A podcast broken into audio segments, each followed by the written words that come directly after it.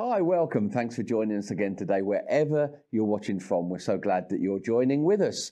And we are in the middle of our series called Kairos. Now, when we talk about Kairos, this is so much more than just a series. This really does feel like a moment that we're in together, a moment that God planned, a moment of divine opportunity. So we're spending the next few weeks to look at the thought of Kairos, a God moment, a moment of divine opportunity answering three questions Do we know what time it is? Do we know our purpose in this time? And what is our response to a time such as this? So, we looked last week at the thought of knowing the time.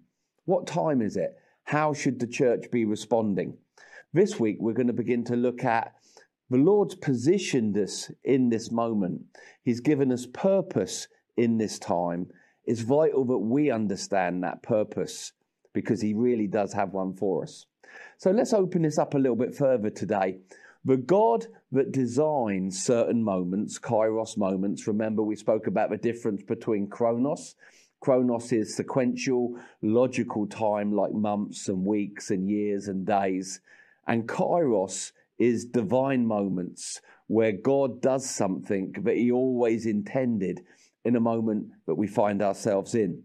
So we live in a world of chronos, but this is really a kairos moment that we're referring to. Now, the God that designs certain kairos moments is the same God who positions people in design moments for his purposes. Now, you need to understand that God really is a God of purpose. You know, there was a wonderful book written by a gentleman called Rick Warren that was called Purpose Driven God. And he really is a purpose driven God. In this book, Rick Warren brings out the thoughts of how purpose driven the Lord is in a positive way. That before we're born, before we were ever in existence, he had purposes for these moments that we're in, moments that lay ahead of us. And everything that God does on the earth with us and through us always carries great purpose a couple of verses, well-known verses, underline this, don't they? Ecclesiastes, uh, Ecclesiastes, Ecclesiastes, chapter three and verse one says, "To everything there is a season, a time for every purpose under heaven." So whenever there's a heavenly purpose, according to Ecclesiastes, that there's a time and a season for it. We could call that time or season kairos, that moment of divine opportunity, that vitally important key moment. Now, in the book of Isaiah, it says in chapter 46 and verse 10 that his purposes will stand. God knows the end of a thing from the beginning of it. We often just know the beginnings of things, where God knows the beginning and the end of a thing.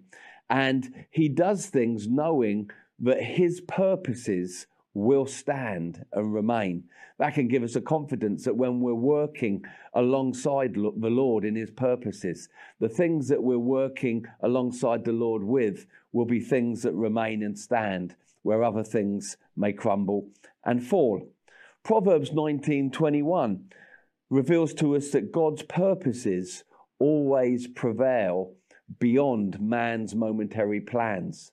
The verse actually says, Many are the plans in a man's heart, but the purposes of God prevail. What does that mean? That you and me, we're constantly planning, making plans for our finances, making plans for our relationships, making plans for our future. God made us to be a people that plan. But actually, our plans always come secondary to His purposes. His purposes at the end of the day is what prevails. And that's why we need to always make sure the best that we can that our plans are in alignment with godly purpose. We need to understand, like Jeremiah was taught, that we're not here by mistake. Maybe no one's ever said that to you before. Then you need to hear that. You're not here by mistake. You're here because God wanted you here and He has a purpose for your life. Jeremiah chapter 29, verse 11 is a very, very well known verse. And it makes this announcement to us that God knows the plans He has for us plans of future, plans of hope, to give us destiny. we need to understand that God isn't making it up as he goes along concerning our lives, but it's him that gives us existence. But as he gives us existence, he has plans and purposes for who we are and where he's positioned us. In the book of Acts, chapter 17, verse 26, it speaks about our appointed times and the boundaries of our habitation. Let me read these verses to you. And he made from one man every nation of mankind to live on the face of the earth, having determined their appointed times and the boundaries of their lands and territories. You see, there's so much about you that's not a mistake. You being here is not a mistake. Even if people told you that your birth was a mistake, that's impossible because you were always in the mind and the intention of God. But where you live, the things you do, the opportunities you may have had, you would be amazed at how many of those things were orchestrated by God and true to His intention for the appointed times of your life and the boundaries that you know in your life. Like King David, we need to set in our heart to take responsibility for the purposes of God in the generation that we find ourselves positioned. It says in the book of Acts, chapter 13, verse 36, and David served the purposes of a God for his generation. And then he died and went to be with his fathers, those who went before him. Stop and think about that statement for a moment. And David served the purpose of God in his generation. You know, that's something that I want to have said about me one day that Andy served the purposes of God for his generation. Because let's face it, we can't really serve the purposes of a generation gone by. People in that generation took responsibility for the generations that they were in. When we look ahead, we know that if Jesus tarries, there could be life beyond the life we know. And we can invest and build in a way that there's godly legacy for those who follow us. But we can't really take responsibility for that generation that may follow us. We can't really take responsibility for a generation that's gone before us. But we can, like King David, take responsibility and live with a passion to serve the purpose of God and the purposes of God for the generation that's ours.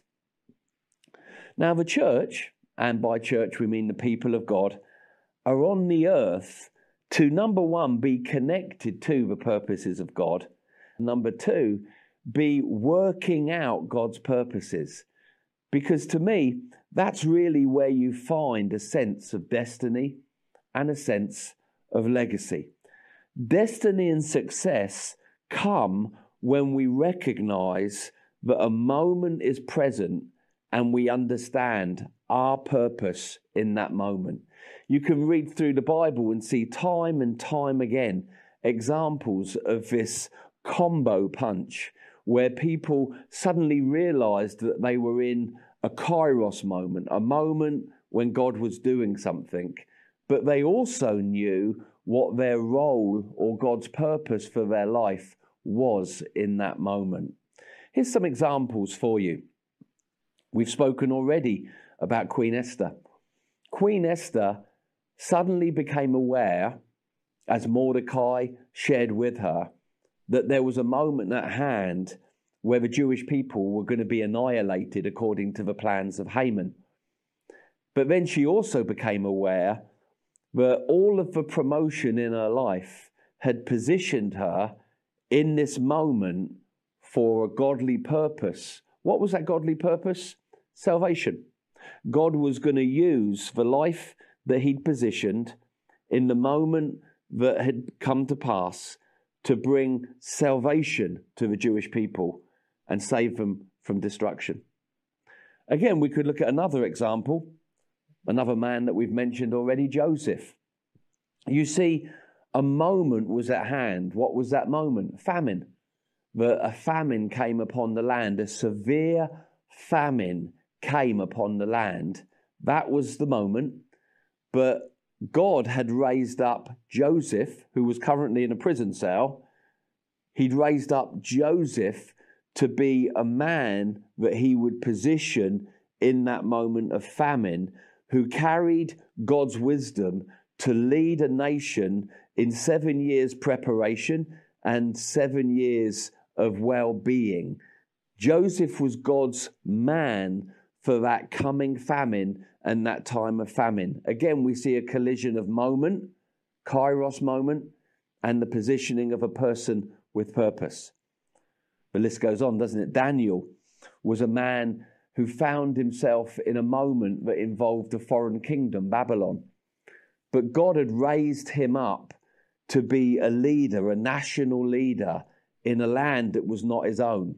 And you see as you read the book of Daniel, the God favor that causes a collision between a man that carried God's purpose and a moment that God positioned him in. Are you seeing the current trend here?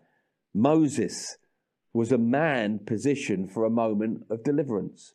Remember, this was the moment that God had foretold of where the children of Israel would be led out of captivity. There was always a kairos moment of deliverance for the children of Israel. And there was always a Moses in the heart of God that was the man for that moment. Then all of a sudden, we read in the book of Exodus how suddenly Moses finds his purpose in this moment, and God uses him to set a nation free and start the journey into the promised land that was obviously finished by Joshua. So many examples that we could use that all carry the same principle. Number one, God creates a moment. Number two, he positions a person in that moment who carries his purposes. Jesus would be the greatest example of all. That there was a moment that God had for humanity called the salvation, the righteousness of God becoming available to man, the justification of the human race. The person that could bring that into existence was the Son of God, Jesus. And you see the Bible say in the fullness of time, according to the perfect timing of God, Jesus is born. He's positioned on the earth for a moment of redemption. So, whether it's Esther, whether it's the Lord Jesus, we see that God always does this. He creates kairos moments of opportunity and he positions a person or people in those moments for his purposes. We could look at natural examples of this, couldn't we? I always consider the leadership of Winston Churchill, who was one of the prime ministers in the United Kingdom. And there came a time of war, the Second World War, where there was a different person that was a prime minister. Yet Winston Churchill had been in the background and he'd been assessing Hitler. He'd been watching Hitler. He'd seen the danger within Hitler. And all of a sudden, everything comes together and we find ourselves in a world war. The first thing that government did was they moved the current prime minister away to the side and brought Winston Churchill in because he was a man of war and he was a man that could um, could serve that moment correctly. And shortly after the end of the war, they moved Winston Churchill out of that position, as history records. It's amazing how, when you get the right person for the moment at hand, things turn out really well. Okay, what has that got to do with us, you may be saying? Well, I really believe, like you've heard me say over the last couple of weeks, we are in a kairos moment. This isn't just a Chronos moment. It's not just um, February. It's not just the year 2023. This is a God moment. As we're meeting in our congregations, physically meeting on a Sunday morning, there's such a groundswell feeling in our praise and worship the new people flooding in, the salvations we're seeing, all of these things bring such an excitement to who I am, what God has called me to, that this is indeed a kairos moment. What's our purpose? We have the moment, kairos. The church is God's people for the moment just as God had a Nehemiah for the rebuilding of the walls, God has a church on the earth, the people of God, the followers of Jesus Christ, you and me. We're in position on the earth for something that God wants to rebuild. Not like the days of Nehemiah, that was a physical war, but something spiritually. God wants his church to grow, expand, have influence across the earth in this moment. And he's looking to you and me. He's not looking to Esther anymore. She served her purpose. He's not looking to David anymore. David served the purposes of God, then died and went to be with his forefathers. He's looking at you and me, saying, Come on, this is the moment for my church on the earth. Stand up and take your position. Next week, we're going to look at what should our response be to this moment. We've looked at the time, we've looked at our position and our purpose. And next week, we're going to look at some really practical responses to the moment that we're in. Here's a few of the things that I believe would be our purpose for this moment that we're in. God wants us to be kingdom representatives. That we're in a world, like we've said many times, that's being shaken. The kingdoms of this world are very much being shaken at the moment then this is a good time for us to step into this moment and be the kingdom people that God has called us to be. Remember, we're citizens of a kingdom that can't be shaken. It speaks in the book of Hebrews that every kingdom that can be shaken will be shaken to reveal the kingdom that cannot be shaken, which is God's kingdom and God's people. So, one of our purposes is to be kingdom people representatives telling people that there's a strong, unshakable kingdom, an unchanging king called Jesus. We need to be his representatives on the earth. A second purpose is we're here to make him known. I've heard some people say that we're here to make God famous. We don't make God famous, he already is. He's got the best selling book that was ever sold. God is fame, uh, famous. Our role isn't to make God famous, it's to spread his fame. It's to let people know how incredible he is. That's one of our purposes, to make him known. Another purpose would be to serve and meet the needs of people. You see, we're called to be servant leaders, servant people, because Jesus is a servant king. Now, serving may mean practical, serving may mean spiritual in the book of Galatians, chapter 5, verse 13. It says, You, my brothers and sisters, were called to be free, but do not use your freedom to indulge in fleshly things. Rather, use your freedom to serve one another humbly in love. So, according to God's word, a key purpose for each of our lives is no longer to walk with an entitlement to be served, but to look for opportunities to, in love, serve people and meet the needs of people practically and spiritually. I'm so thankful that our wider church, family church, has so much um, activity within food banks, meeting the practical needs of people, but also we have a heart to let people know that the greatest need of all is their need for Jesus. We're a, a gospel sharing, a soul winning church.